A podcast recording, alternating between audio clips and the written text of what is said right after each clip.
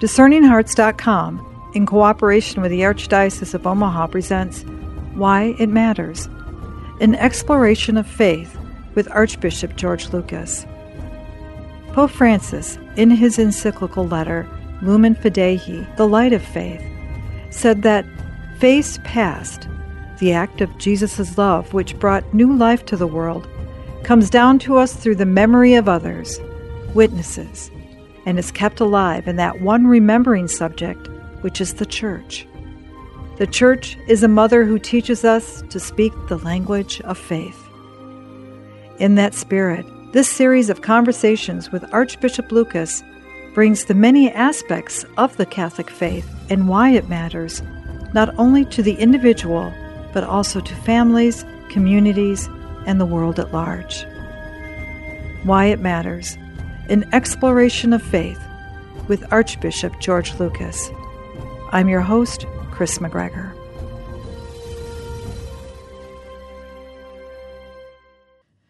We now begin with part two of our conversation with Archbishop George Lucas discussing Gaudium et Spes, the pastoral constitution on the church in the modern world.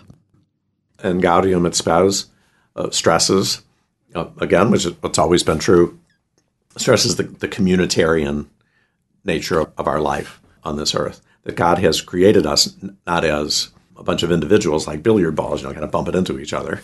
That He uh, has created us for Himself, but also for one another, and that we come to know God and serve God more truly, more fully when we notice each other and then take notice of our responsibilities to one another, the solidarity that we have as as members of, of the human family. And we'll talk about this, I know, more as we dive even deeper into the document. But just for those who are listening, this is one of the reasons why the church speaks out when it looks at its members throughout the world, given their circumstances, the individuals that are they're found in something that is violating that dignity, whether in different countries or different uh, situations. And it's true, whether it's in a hospital or in a prison. That, and that can be difficult for us because now we're getting into areas of justice and care for the other. But the church needs to speak out on those things to honor that dignity. Well, the church needs to speak out on it, but then but you and I need to get busy about it too. Lazarus is at the gate, you know, today. So there are people very close to you and, and me who need something that we're able to, to provide. Maybe it's something material, and maybe it's something spiritual, something in the realm of human solidarity, human caring, accompaniment. Pope Francis likes to use that word that makes it clear to someone who may be struggling that they're not in the struggle alone. As far as we can help it, we're not going to leave them alone. That goes back to what you, what you were saying before. You know, we, we've been created to be in relationship with one another, and we don't have to to apologize for our interest in matters of justice that have to do with the sick or people in prison or immigrants or other persons, because Jesus is, is very clear in the Gospel of St. Matthew that this is how we're being judged and that we can't be expected in the end to be identified as his disciples and his friends if we turn our backs on those who are in need. In many places in the gospel, you know, the Lord makes it clear that it, it's not only the the offenses that we would directly commit against somebody else, which are clearly wrong, but also the ignoring, uh, not noticing the needs of those who, who are again who are close to us. He doesn't expect us to save the world, any one of us, all by ourselves, but he does ask us to to notice and then to be present to, be available to, be generous with those who are in need, and that comes from from the sense that we were created by God, but created as part of a human family, and that our relationship with God and the relationship with others in the human family are are very uh, closely connected.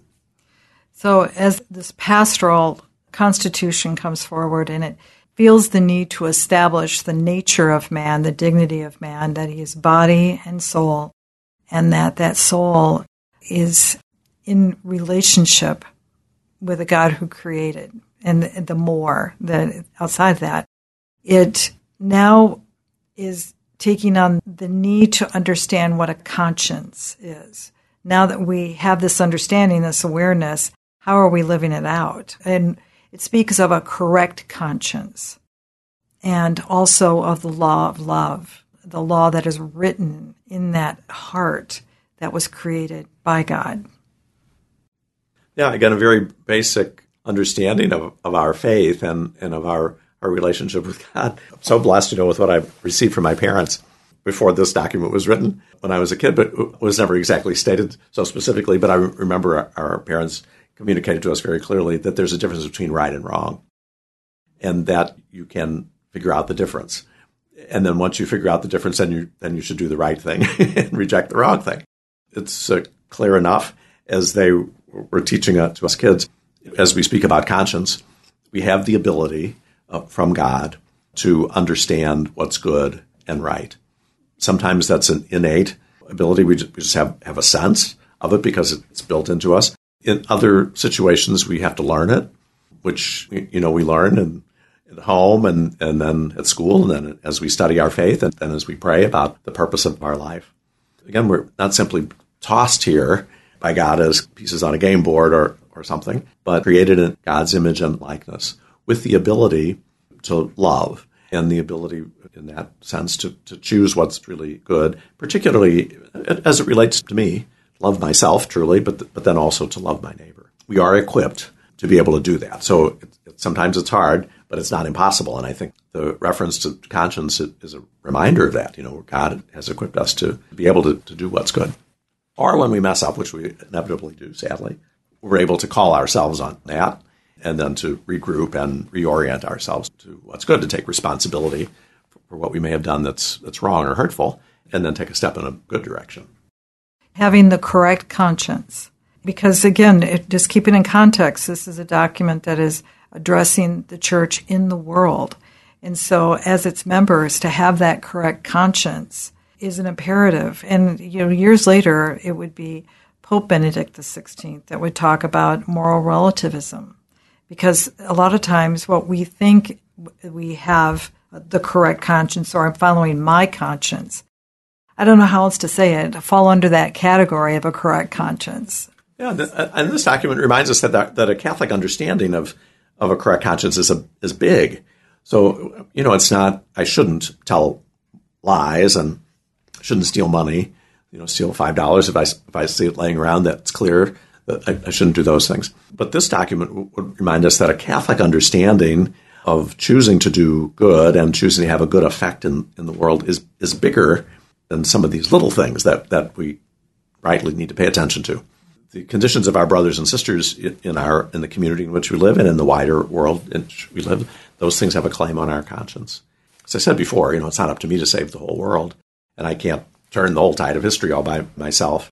But because of the solidarity that God has planned for us in, in the human family, when we pray and, and think and, and work together in, in important ways, we can have a significant effect on the life of the world, and we should. Again, the, the church is in the world not as a bystander, not simply as a commentator on what we see and what's going on, not as a scold, you know, telling people to stop doing something and start doing something else, but to bring people together in Christ to the extent that people will want to receive Him, but even bring people together around principles that seem to be embedded in the conscience of the of the human person by God, so that we can have an influence for good in the modern world. So, you know, not just in my own little world, but together that we have an impact more widely. I was struck by this because it seems to emphasize not only is it important for that correct conscience to serve the world, to, for us, not only for our own well being, but for our brothers and sisters, but it also is a beacon for those who do not have any understanding or appreciation of that need to care for the good, that they even have a relationship with God who brings us this order. The emphasis of reaching and touching those who may be experiencing an understanding of atheism. Atheism is a big subject within the context of the document, and it describes atheism in so many different contexts. I didn't even appreciate how subtle it can be. I always thought it was just this person doesn't believe in God. And they explain it. It has tentacles that transcend into society. The point is then that we're sent into the world as, as witnesses. And we witness to, to our faith in Jesus Christ and the unique event of, of the coming of Jesus and what that means for us in the world. Uh, we witness that by uh, the way we speak, by the way we relate to others, by the way we pour ourselves out in, in service of, of our brothers and sisters. And in all of those ways, uh, we hope that we can attract others to come to know the Lord. Somebody who's an atheist is loved by God, created in the image and likeness of God, but missing a big part of the truth, which limits their ability to, to live and, and to flourish in, in the way that, that they have, have, been created to live. So that's not a, a harsh judgment against anybody. Again, this document reminds us that we look at the atheist and I say, well, who's that person to me? Well, that's my brother or sister in, in the human community, someone created in the image and likeness of God. And if, if there's something that, that I am able to offer, again, by way of example, by way of witness, by way of kindness, by way of listening, trying to understand the, where the person is coming from, that that's my responsibility to try to do that. Then we see where it goes, you know, see what the Holy Spirit does with that. I, it's not our role in the church to try to hogtie people and drag them from darkness and into light. We respect the integrity and the freedom of, of each other person as we want them to respect us. That witness, I think, is what is so compelling about what Gaudium et Spes is calling us to. Again, the action has consequences. It can be good and it can also be bad. If we are not living that Christ like life in the world, it will not draw those who need to encounter him. And that can be as powerful as preaching. Mother Teresa, I think, is a great example. She just lived it, and look what it did. Yeah, sometimes more powerful than preaching. It's a different kind, different way of preaching. It's a way of witnessing. So yeah, actions have consequences, and inaction has consequences too. So as I said, we're not meant to, to simply be bystanders or commentators on what we see, but to think, how can I have how can I have an influence? The Lord sends us out as salt and light and wants us to make a difference in just the way that we can. So individually, we can have an impact in, in certain ways, but then corporately, we can often have a much more powerful impact. And there are certain ills in society or difficulties, you know, that are more properly dealt with in, in a corporate way, things that are affecting a lot of people at the same time, for example. So we hear over and over again that the church is to be in the world for a purpose. We have a, a mission to, you know, to, to preach the gospel, but but in preaching the gospel as Jesus himself has done, and then also has as he has instructed us to do, we take note of the, of the needs of our of our brothers and sisters, especially those who are particularly burdened. But but in, in every case, you know, to have a, a respect for each person that we encounter. That whole section, understanding why we're called to bear that witness, it leads us to that great paragraph 22 in Gaudium et Spes where it really establishes its Christocentric nature, that paschal mystery. In Christ, sorrow and death take on meaning. That witness that we may have to bear, our sufferings, are united with His. And it's the whole purpose of the church and its individual members that we're, we're united in that paschal mystery. And then we give witness to that meaning to the world. An excerpt from Gaudium et Spes the Pastoral Constitution on the Church in the Modern World. Paragraph 22. The truth is that only in the mystery of the incarnate Word does the mystery of man take on light. For Adam, the first man, was a figure of him who was to come, namely Christ the Lord.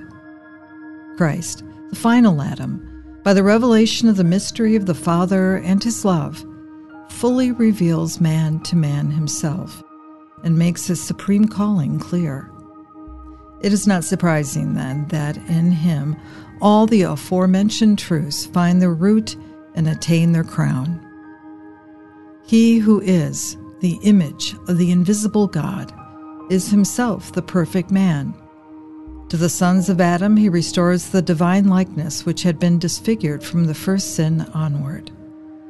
Since human nature, as he assumed it, was not annulled, by that very fact it has been raised up to a divine dignity in our respect, too.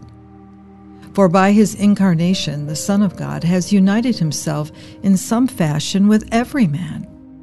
He worked with human hands, he thought with a human mind, acted by human choice, and loved with a human heart. Born of the Virgin Mary, he has truly been made one of us, like us in all things except sin. As an innocent lamb, he merited for us life by the free shedding of his own blood. In him, God reconciled us to himself and among ourselves.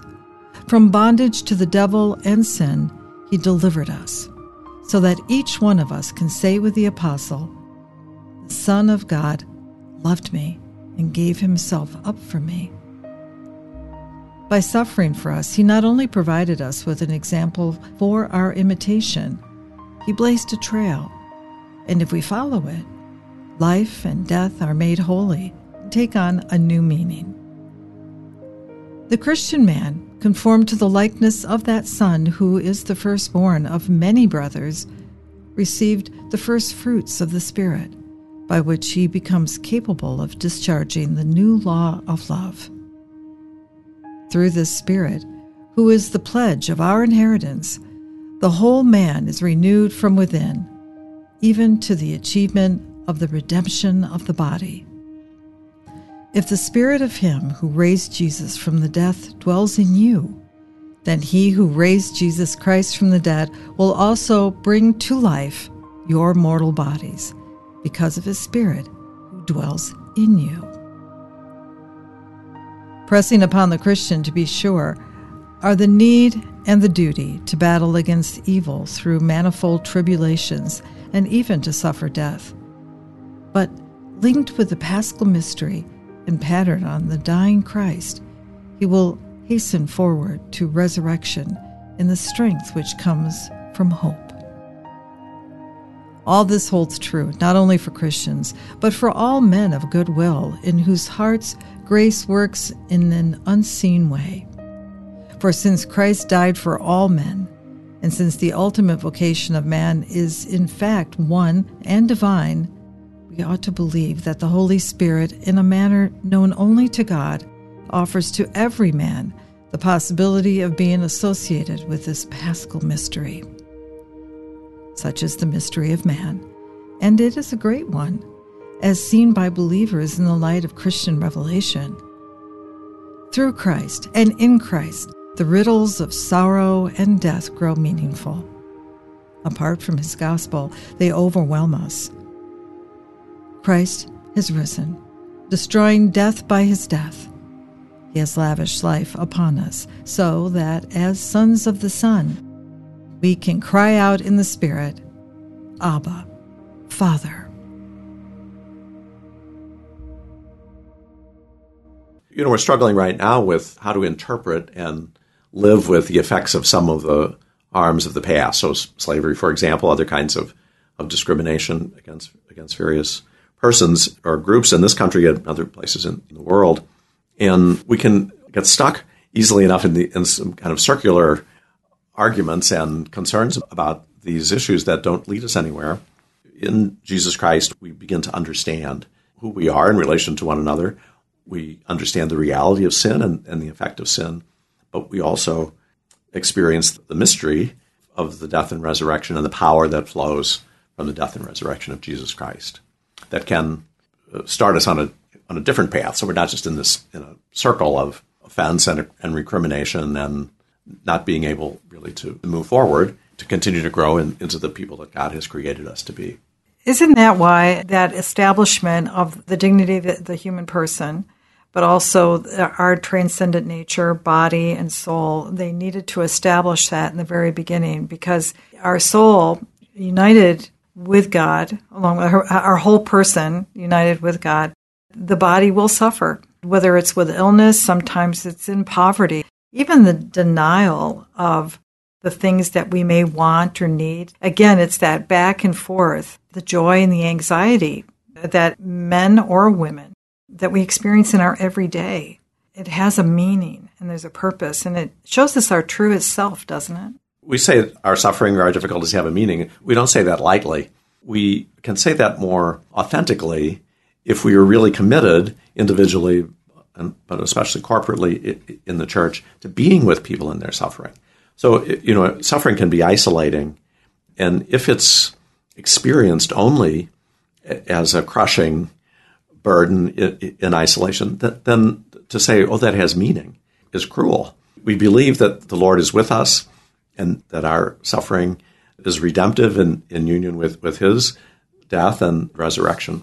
That's just not obvious to us right off the bat. So it is incumbent upon us in the church to live authentically as, as disciples of Jesus Christ so that, that we can stand up and say that, but in a way that, that can be received by someone as you know, it's a mystery. I may not understand it, but these people are going to be with me in it. I'm not going to have to face it alone. And then in the communion of the church or surrounded by, by disciples of Jesus, those who understand the mystery of suffering and, and redemption. Others can be drawn into that mystery without totally understanding it, but can come to believe it because of the community that surrounds them and is with them, accompanies them in their suffering.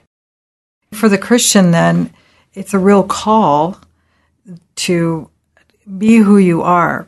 It's not just membership in a club. It's not just belonging to a particular church or a parish or a community that you've chosen, but now you need to realize by virtue of your baptism, by the virtue of your life, you've been incorporated into the mystical body, the body of Christ. And in that, there is that dying and rising. It's, almost a, a, daily. I think if Francis de Sales said it so lovely live Jesus. You have been transformed in a real way. It's really quite compelling, isn't it? It is, and I don't think we teach it often enough or, or teach it powerfully enough. But you're, you're absolutely right. And all of the documents of the Second Vatican Council come to this in some way or other. The church is established by Jesus and it's animated by the Holy Spirit. It doesn't depend ultimately on me. But when we say, well, how can the church be holier or, or how can the church be more service or have more of an impact in the world in, in which we're living? Well, that depends on you and, and me uh, the, the, church is constituted in a way so that the various members do have an effect on the life of the church, the way the church is experienced by others, the the attractiveness of the church, the prayerfulness of the church, the charity, the noticing and going out to, to those who are in need. That, that, that's a mechanism that accomplishes all that. That it, it's a living body of our Savior Jesus Christ, made up of you and me and many many others. The, way that the church is experienced in the world depends Depends on us. The Holy Spirit, as I said, animating all of it, of course. But when we hear criticisms of the church, or when there's a an impression of the church in the world as a, as a, as a big organization or a kind of a mechanism that just wants to accomplish things for itself.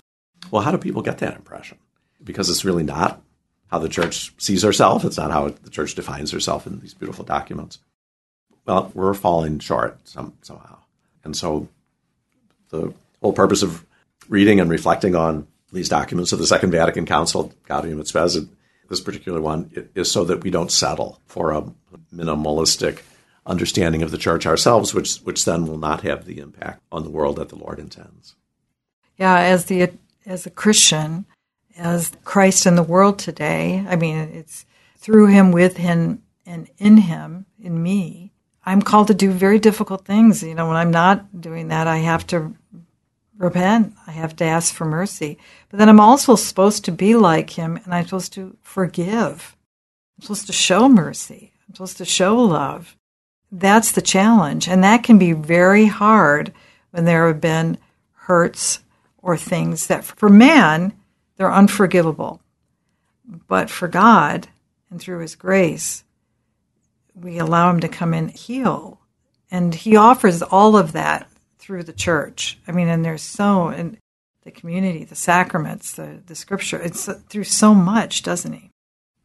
But it is. It's all there for us, and then for us to share once we have experienced it. Yeah, you know, we uh, look at it in sort of a negative way, or see where, you know where it's not happening. There are sixty or seventy million people in the United States today that identify as Catholics. That's a lot.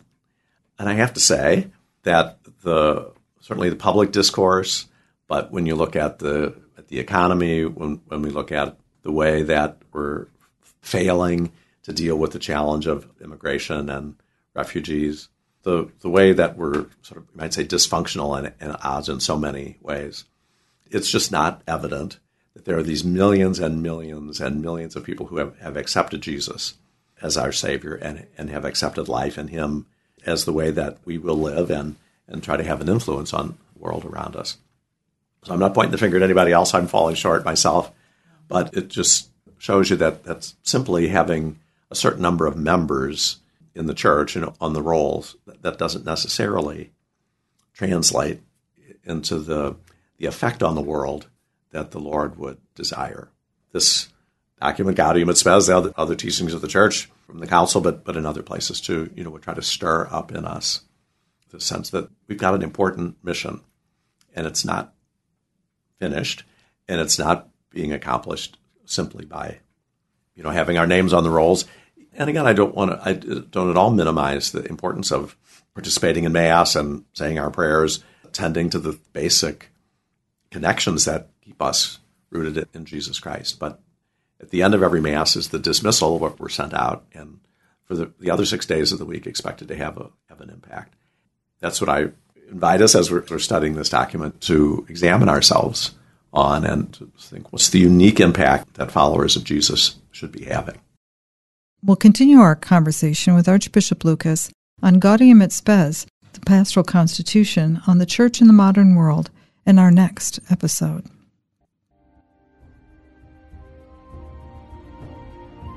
You've been listening to Why It Matters, an exploration of faith with Archbishop George Lucas. To hear and or to download this conversation, along with hundreds of other spiritual formation programs, visit discerninghearts.com or you can find it within the free Discerning Hearts app.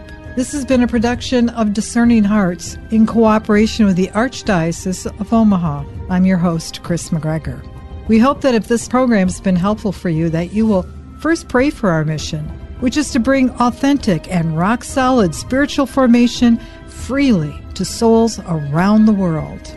And if you feel us worthy, please consider a charitable donation, which is fully tax deductible, to help support our efforts. But most of all, we hope that you will tell a friend about discerninghearts.com and join us next time for Why It Matters, an exploration of faith with Archbishop George Lucas.